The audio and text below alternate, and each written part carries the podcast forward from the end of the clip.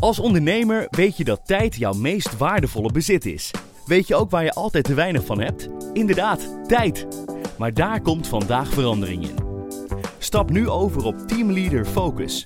De gebruiksvriendelijke bedrijfssoftware die CRM, facturen, offertes en projectmanagement samenbrengt op één overzichtelijke plek. Zodat jij meer tijd hebt om te doen waar je echt goed in bent. Tijd om te ondernemen. Teamleader.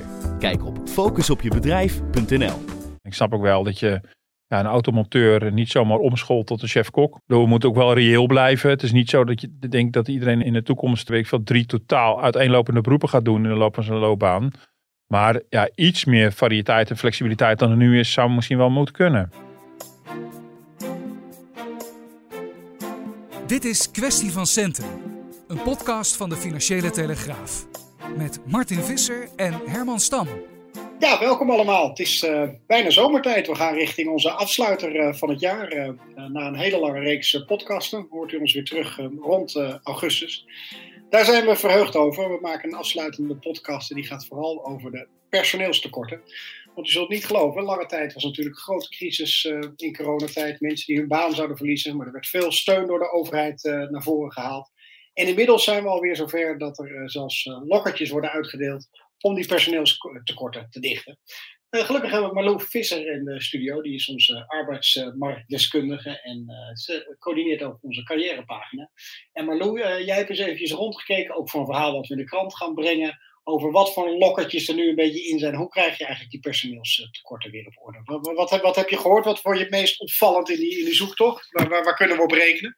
Ja, dat klopt. We zagen in onze eigen kranten wat advertenties voorbij komen, waarin bijvoorbeeld een bonus van €500 wordt beloofd voor degene die de gouden tip aanlevert voor een chef-kok. Dan komt het in sommige branches, de horeca, daar is het best wel nijpend inmiddels, het personeelstekort. Dus daar komen dit soort bonussen wel voor. Was er ook eentje, ja, we gaan haar later ook horen. Ik vond dat een hele grappige, dat je een mini-bureaustofzuiger kon winnen. Ik wist niet eens dat zoiets bestond, maar ik vind het wel heel grappig. Ja. Voor het aanleveren van nieuw personeel. Is het al een beetje zo, ik heb een tijdje in Amerika gezeten, waar natuurlijk met hele grote bonussen werd gewerkt. Gaat Nederland ook die kant op voor je gevoel, met deze krapte die eraan komt? Ja, het zou wel kunnen natuurlijk, want een bonus geven is makkelijker dan structureel salarissen verhogen. Het is een eenmalig iets en als het werkt om mensen toch over te halen en bij jou te komen werken in plaats van bij je buurman, ja, het zou wel kunnen. Ja. Martin, jij bent waarschijnlijk meer van de lijn van je moet het als overheid aantrekkelijker maken voor mensen om weer te gaan werken, zodat je een groter potentieel ook aanboort. Nou, niet per se als overheid. Nou ja, de korten doen zich overigens ook voor bij de overheid of bij de publieke sector. Maar je moet er gewoon als werkgever natuurlijk. Je kan het met die lokkertjes doen. Nou, volgens mij, maar misschien moeten we zo even het fragment luisteren, is ook duidelijk dat die lokkertjes lang niet altijd werken. Dus de creativiteit is er wel, maar dat lost nog niet alles op. Ja, de vraag is ook of de eisen die gesteld zijn altijd goed zijn, of werkgevers misschien toch ook bereid moeten zijn om te investeren in kandidaten misschien niet 100% passen op de functie, maar misschien eerst bijgeschoold moeten worden of ingewerkt of beter begeleid. Ja, daar moet je ook naar gaan kijken. Je zal op een gegeven moment ook eisen moeten laten loslaten als je gewoon per se toch die plekken in je personeelsbestand opgevuld wil hebben. Ja, ik bedoel ook met die overheid dat de overheid het misschien ook aantrekkelijk kan maken om mensen die nu bijvoorbeeld in de WW zitten, dat die ook de arbeidsmarkt nog gaan versterken. Ja. Dat die ook voor hun aantrekkelijk is. Nee, snap ik. De winst zit dan vooral denk ik bij de bijstand. Tenminste, winst tussen aanhalingstekens. Want dat is ook wel heel betrekkelijk.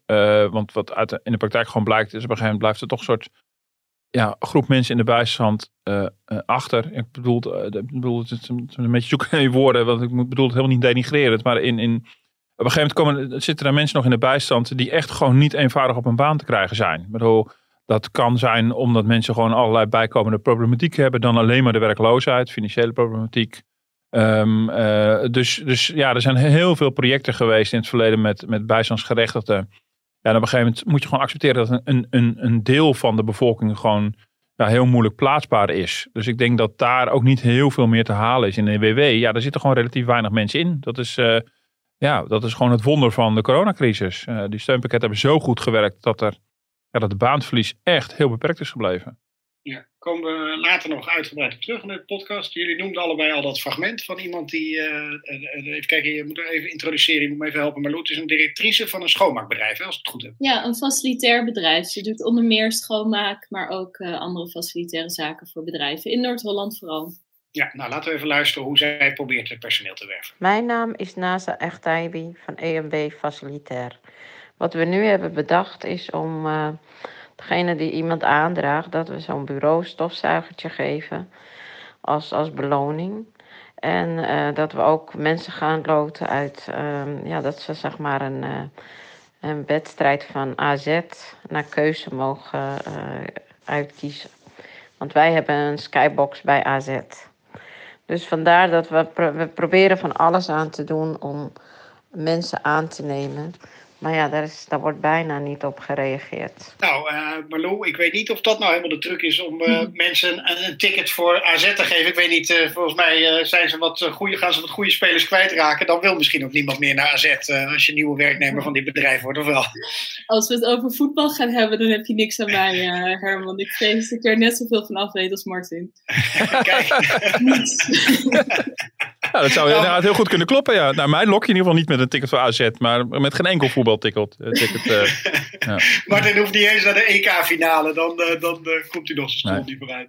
Nee, maar het geeft wel een beetje aan van wat deze mevrouw ook schetst. Van, we kunnen van allerlei leuke creatieve dingen verzinnen, maar ik trek ze niet over de streep, zegt zij. Ja, klopt. Ja, en het is voor haar natuurlijk ook nog heel lastig dat ze niet direct vaste banen voor 40 uur per week in de aanbieding heeft, maar juist... Ja, kleine flexibele klussen, kleine flexibele banen.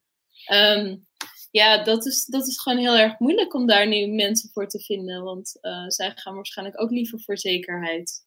Ja, ik wil eigenlijk, want we hebben nog een stukje van de klaarstaan. Hè? Die zullen we eigenlijk meteen even erachteraan kunnen luisteren. Dat ze ook wat meer verklaart van waardoor het volgens haar komt. Dus mensen willen misschien een hele dag werken of een halve dag. Maar dat hebben we niet altijd.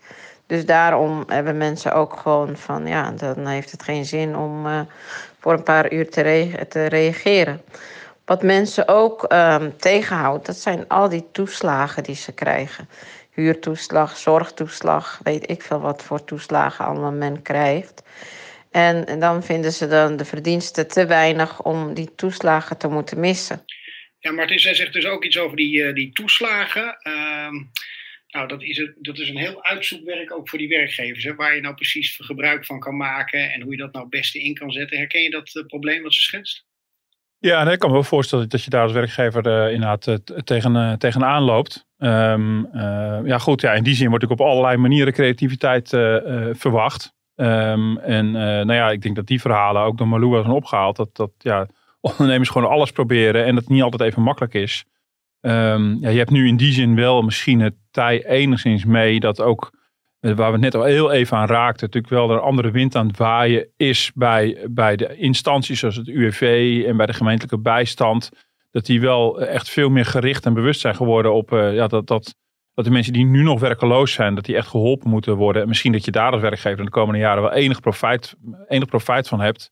Ja, feit blijft gewoon, er zijn gewoon een heel aantal sectoren en beroepen waar gewoon... grote schaarste is. Dat zal niet heel snel gaan veranderen de komende jaren. Ja, kunnen jullie schetsen welke sectoren we het eigenlijk over hebben? Waar is de nood het hoogst? Marlou? Dan hebben we het over de zorg, het onderwijs, techniek, ICT. En sinds de coronacrisis is daar eigenlijk ook de horeca. Dat was al een beetje zo, maar er zijn daar 100.000 mensen uit verdwenen. In alle lockdowns. Die hebben over het algemeen iets teruggevonden wat meer zekerheid biedt. Dus daar zijn de tekorten nu ook heel erg groot. Maar is dan ook gewoon de angst van... joh, het wordt niet helemaal meer zoals het ooit was in de horeca... of ik vind mijn nieuwe baantje gewoon leuker of regelmatiger. Wat hoor je daarop? Nou ja, ik heb ook zelf heel lang in de horeca gewerkt. Hè. De meeste mensen doen dat niet per se voor het goede salaris... maar dat doe je voor de leuke sfeer... misschien de nazit elke dag, onder de mensen zijn, fooi. En als mensen al hun baan konden behouden tijdens de crisis, dan kregen ze hooguit hun salaris doorbetaald. Maar dat is, in de horeca is dat dus niet echt het belangrijkste. Dus heel veel mensen zijn toch, bijvoorbeeld bij de GGD gaan werken, die ontzettend veel mensen nodig had.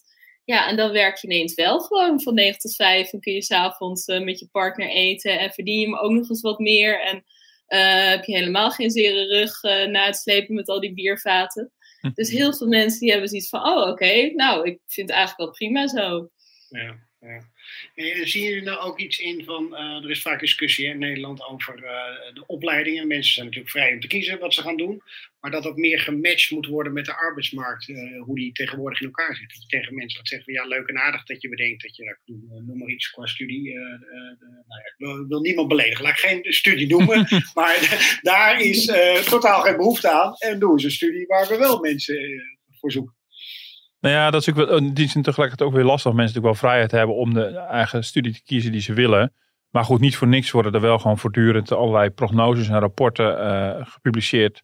Waaruit je ook kan zien wat er over 4-5 jaar heel erg gewenst en gewild is. Dus dat geeft natuurlijk wel een richting. Maar ja, het is natuurlijk wel bekend dat het heel moeilijk te voorspellen is. En ook heel moeilijk de studenten te sturen zijn in de gewenste opleiding. Want ja, iets wat nu heel erg gewild is.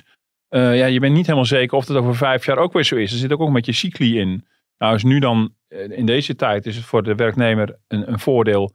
Ja, dat de krapte voorlopig wel zal blijven op heel veel functies. Dus dat is natuurlijk wel echt voordelig. Want dat is niet voor de werkgever, maar voor de werknemer. Omdat ik door de vergrijzing natuurlijk een hele andere verhouding krijg tussen het aantal werkende en niet werkende mensen in de samenleving. Maar het is wel heel lastig om dat te sturen. Want ja, ik kan me dat van mijn eigen studie herinneren. Toen ik ging studeren was economie ineens heel populair. Ja, dan ga je massaal economie studeren. En dan 5 jaar later heb je ineens heel veel economen te veel. Dat is natuurlijk wel een beetje een bekend fenomeen. Dus dat blijft wel heel lastig om dat heel precies te micromanagen.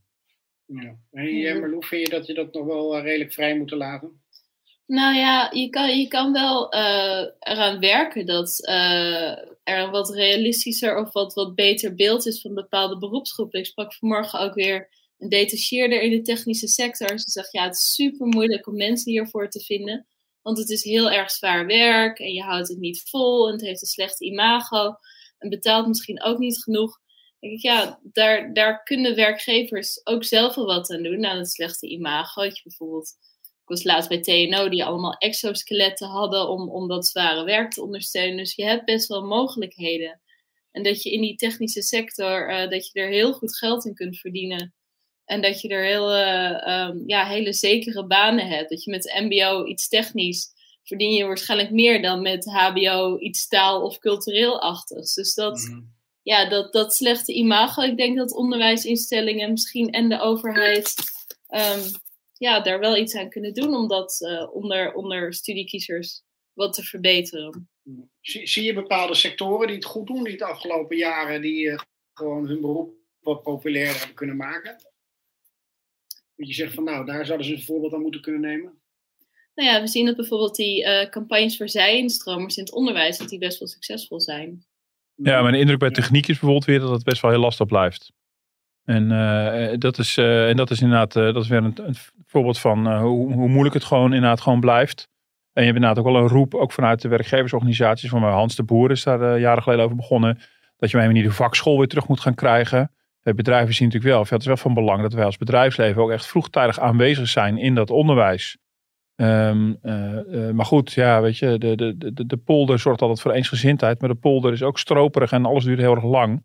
Maar dat zijn wel vormen, dat denk ik ook wel Marlou een beetje opduidt. Dat je gewoon wel, ook als bedrijfsleven, daar gewoon je aandeel in hebt. En zorgt dat je daarop betrokken bent. Maar wat ook denk ik wel lastig blijft, is dat tot nu toe werd er heel veel gesproken ook over bijleren en leven lang leren. Nou, we hebben het vaker over gehad in de podcast. Dat zijn allemaal vaak heel vrome woorden. Maar in de praktijk is het tot nu toe gewoon nog zo. Mensen gaan naar school, doen vervolgens een vervolgopleiding, een beroepsopleiding. En dat is het dan. En dan ga je aan het werk. Ja, je moet er denk ik ook veel meer naartoe. Dat je natuurlijk gewoon gedurende je werkzame leven ook gewoon nog bijleert. Omdat de arbeidsmarkt verandert. Dat er andere functies populair zijn. Dat er andere banen, beroepen gewild zijn. Het is nu nog wel erg statisch allemaal. Dus je moet dus ook wel een beetje op zoek naar vormen die wat meer flexibiliteit ook in zich hebben. En dat zie ik nog, ja, daar zijn misschien wel her en der interessante voorbeelden of experimenten, maar ik zie dat nog niet heel grootschalig gebeuren.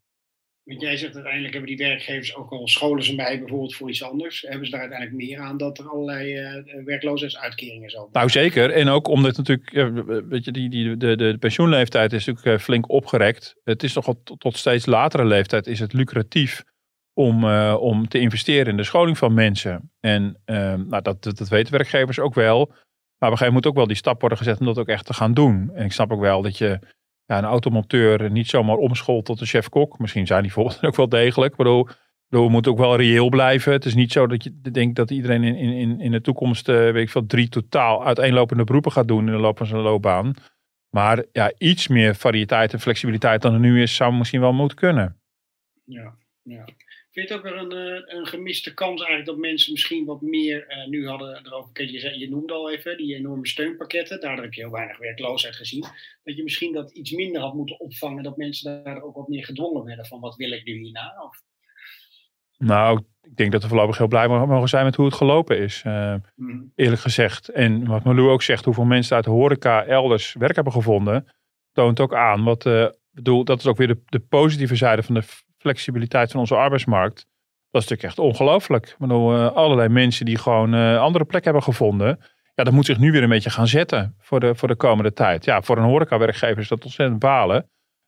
Want nu is de tent open en heeft hij geen personeel of te weinig. Ja, allemaal heel erg vervelend. Maar ja, bedoel, de snelheid en het gemak waarbij heel veel mensen weer een nieuwe plek hebben gevonden, is voor zichzelf heel positief. Of dat altijd een goed betaalde plek is, dat is weer vers 2. Maar ja, ik denk, ja, ik bedoel, je zou voor de grap nog eens naar die werkloosheidsstatistiek moeten kijken, naar die grafiek. Nou, dat is echt ongelooflijk. We zitten nu, geloof ik, op, uit mijn hoofd, 3,6% werkeloosheid. Nou, dat is onvoorstelbaar. Alsof we geen crisis hebben gehad. Dat is niet te geloven. En een deel van de mensen telt niet meer mee. Dat is wel zo. Als je niet meer opgeeft als direct beschikbaar, dan val je buiten de statistiek. Dus dat zijn tienduizenden mensen misschien. Die als ontmoedigden uit de officiële statistieken vallen. Maar de hoofdboodschap is dat het qua werkloosheid echt ongelooflijk goed heeft uitgepakt. Veel beter dan we ooit hadden durven hopen een jaar geleden. Ja. En als je dat dan vergelijkt, jij kijkt ook wel vaak naar die Europese cijfers en zo. Daar staan we er dan ook heel veel beter dan andere. Ja, dat is ook ongekend. Nee, dit is echt een werkgelegenheidswonder.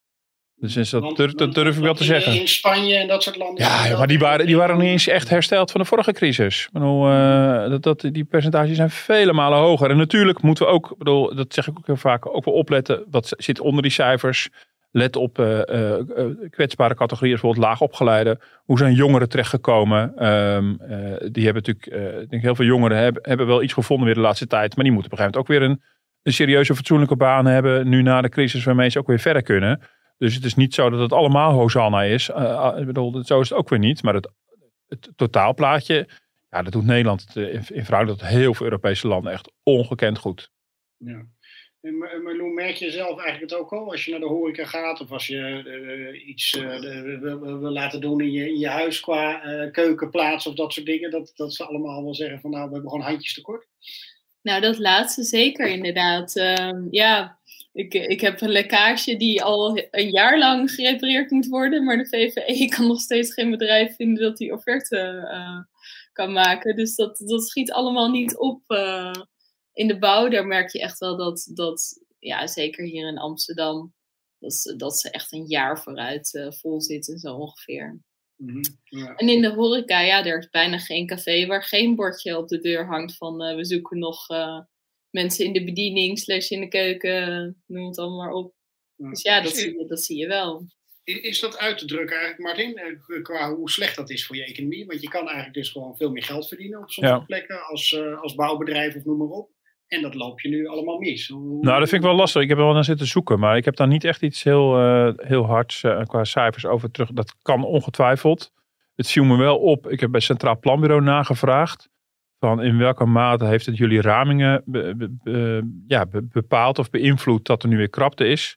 Ja, bij het Centraal Planbureau was het nu nog geen thema, gek genoeg. Terwijl ik keek terug naar 2019. En toen, nou, met Prinsjesdag komt altijd die macro-economische verkenning uit. Dat is gewoon echt het belangrijkste stuk van het Centraal Planbureau. De ondersteuning van de begroting ook qua cijferwerk. En daar was het toen nog nadrukkelijk echt een apart thema. Dat stond ook gewoon echt in de titel. Krapte op de arbeidsmarkt. Als een soort rem op de groei. Ook daar zag je geen kwantificering trouwens.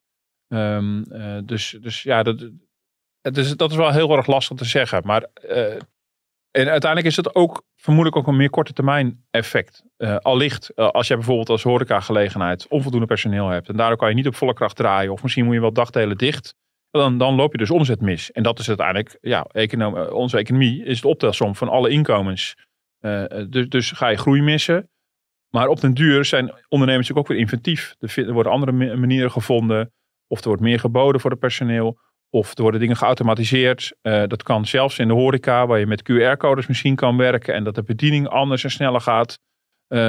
Verschrikkelijk. Ja, nee, goed. Nou ja, dan ga jij naar die horecatent waar ze dat niet hebben. En dan betaal je een beetje meer, bijvoorbeeld. Ja. Nou, maar uiteindelijk, de inventiviteit van ondernemers lost dit voor een deel op. Niet alles. En dat zou je natuurlijk ook gaan zien. Ik had gesproken hiervoor ook met een van de economen van ABN AMRO.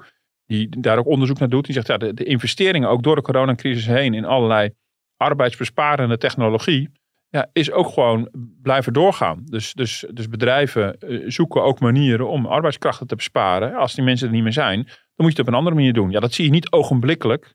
Maar dat zal op een gegeven moment, maakt dat ook weer de schade van de economie ook weer een beetje goed.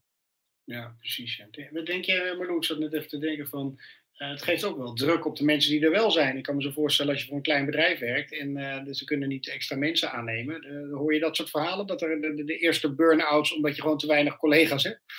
Nou ja, ik sprak wel een ondernemer die zelf zegt, ik loop 80 tot 100 uur per week in mijn bedrijf. Dus dat hoor je inderdaad wel, dat ze zelf alle gaten opvullen. Het is natuurlijk, het zal ook drukker zijn voor ander personeel. Maar ja, je kunt van hen moeilijk gaan vragen dat ze 60 uur per week gaan werken. Daarvoor hebben de Arbo-wet toch ook wel best wel goed ingevoerd. Dus dat zie je nog niet zo snel. Maar wel dat ondernemers inderdaad zelf de gaten in de roosters enorm opvullen. Ja.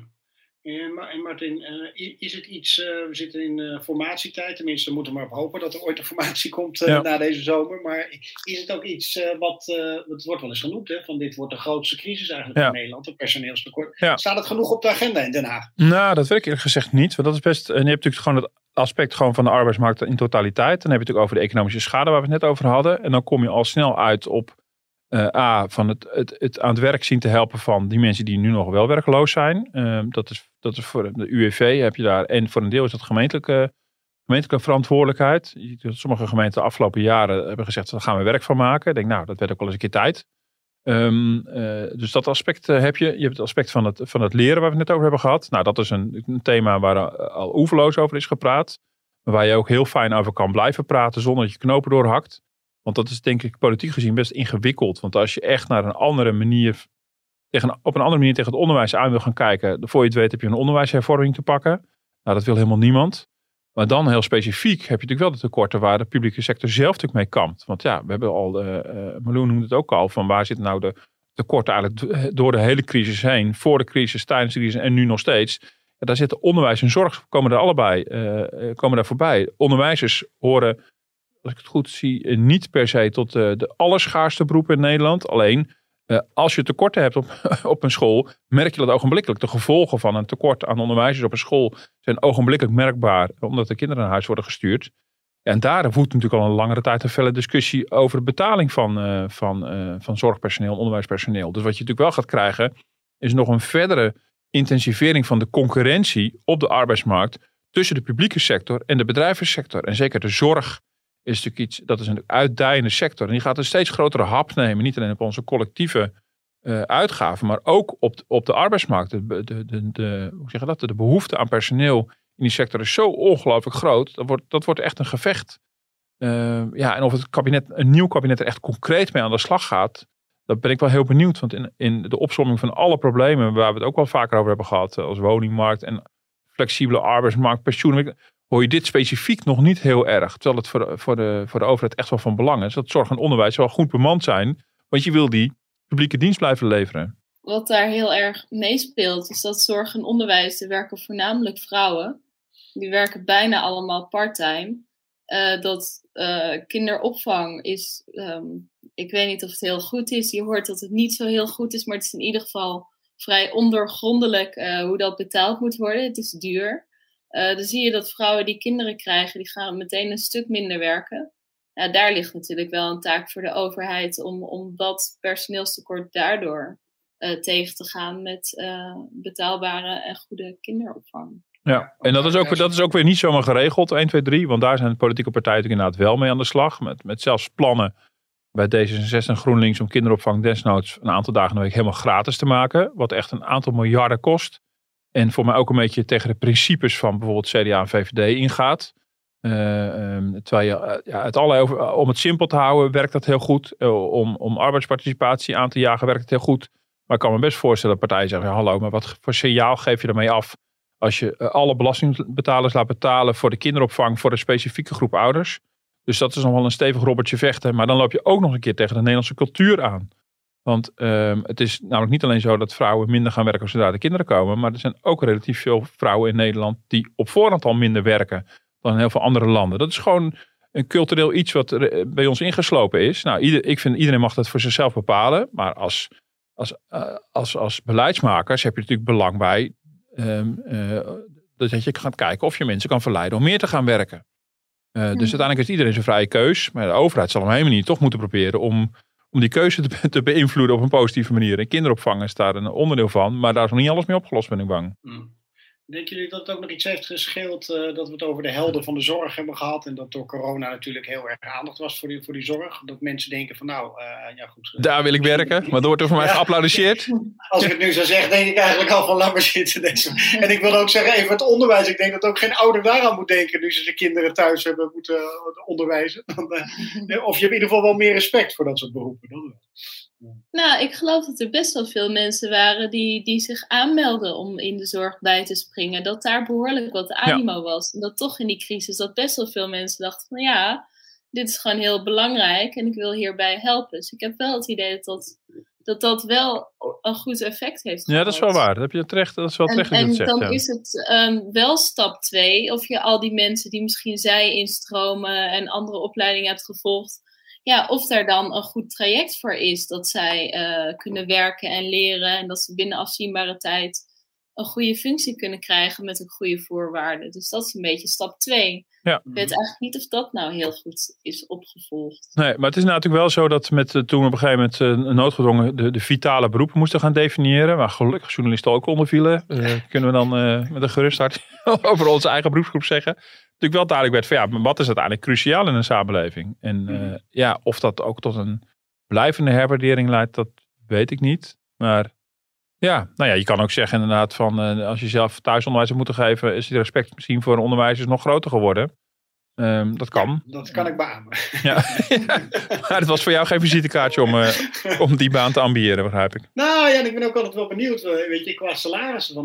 Je hoort natuurlijk vaak van, maar het wordt nog enorm onderbetaald. Dan denk ik altijd van, rekenen we dan wel goed genoeg mee? Want er is natuurlijk ook wel wat meer vrije tijd, vooral in het onderwijs dan. Hoe bereken je dat goed? Worden ze genoeg betaald? Of is het heel erg terecht dat ze nog meer vragen in die sectoren? Dat vind ik gewoon moeilijk in te schatten. Nou ja, als je ziet dat er best wel krapte is, dan zou je kunnen zeggen van, dan moet er wel wat bij. Ik maak al heel lang die rubriek wat verdient een. En dat de zorg staat heel erg bekend, dat het heel slecht verdient. Maar heel vaak houden mensen er dan geen rekening mee. Dus in de zorg is een 13e maand gebruikelijk. Dat is in heel veel andere sectoren helemaal niet zo. Meestal is er wel iets van onregelmatigheidstoeslag. Dus die salarissen, het is echt niet zo heel slecht als het imago dat het soms heeft. Waarmee ik niet zeg van ze hoeven helemaal niet meer te verdienen. Maar dat soms misschien een slechter imago heeft dan verdient.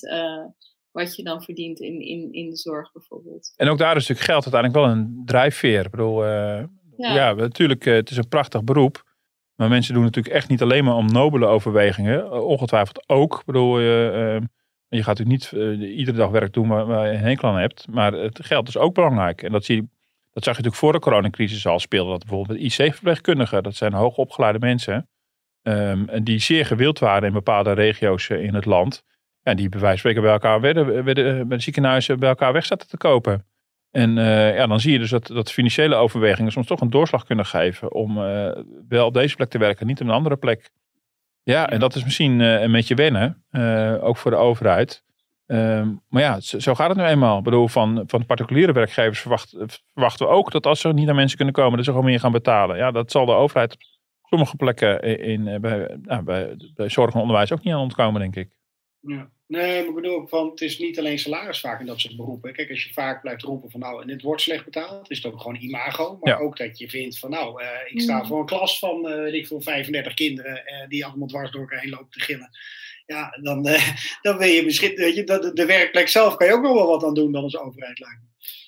Nee, dat is ook wel zo. En dat werd bij het onderwijs. Bij de onderwijs hebben we natuurlijk voor de coronacrisis ook allemaal acties en stakingen en zo gehad. En werd ook steeds gezegd, het gaat niet alleen om het salarissec, maar om veel meer. Uiteindelijk is wel alles, het kan gaan om regelgeving, maar heel veel dingen zijn toch ook wel tot geld te herleiden. Dat hoeft dus niet altijd salaris te zijn, maar het kan ook allerlei onderwijsondersteuning zijn. Als je de taken op een andere manier kan verdelen op jouw school of in jouw klas, helpt dat natuurlijk ook. Maar vroeg of laat, vanuit de overheid bezien, is er natuurlijk vaak wel geld mee gemoeid. En wat natuurlijk heel erg terugkeert, steeds ook wel in de publieke sector, is het gevoel van autonomie. Van, mag ik het nog zelf bepalen? Ik ben een expert, ik ben een deskundige. Mag ik als school, als onderwijzer, mag ik als verpleegkundige, heb ik zelf nog enige autonomie? Of wordt alles voor mij van hogerhand bepaald in bureaucratische regeltjes? Dat is ook wel een aspect dat meespeelt. Ja. En dat kan ook, als je meer ruimte hebt voor jouw expertise, is het ook veel bevredigender om in zo'n vak te werken. Ja. Ja, en doorgroeimogelijkheden ook vaak in de zorg en in het onderwijs. Als je leraar bent, dan is dat het vaak. Dan blijf je dat. En dan kun je niet zo makkelijk echt doorgroeien of naar een hogere schaal of je ontwikkelen. En dat hoor ik onder leeftijdsgenoten wel, dat ze dat in die sectoren wel echt jammer vinden. Ja. Hey, Marlou, tot slot de meest belangrijke vraag natuurlijk voor ons als journalisten. Wanneer komen de lokkertjes voor ons? Hoe gewild zijn wij als beroepsgroep? Gaan we dat nog meemaken of is dat kansloos? Voor de gouden tip voor onze DFT-stagiair kun je er misschien iets tegen aangooien, Herman. Ja, nou heel goed dat je dat nog even noemt. Wij zoeken inderdaad een stagiair. Waarom zeggen we dat niet eventjes hier bij de podcast? We zoeken een stagiair. Ja, de gouden stagiair belonen we met een leuke winactie in de podcast. Bij deze de oproep. Kunnen mensen even de vakantie overdenken? Zoals gezegd, we gaan eventjes een tijdje tussenuit om vakantie te vieren. En dan zijn we weer terug in augustus. Maar u kunt ons ondertussen wel gewoon blijven mailen op podcast.dft.nl. Want de mail blijven we gewoon lezen. Wie weet helpt u ons aan een leuk onderwerp waar we mee kunnen starten na de zomerweek. Ik wens jullie allebei, Marlou en Martin, een hele goede vakantie. En onze luisteraars natuurlijk ook. En ik zou zeggen, tot dan.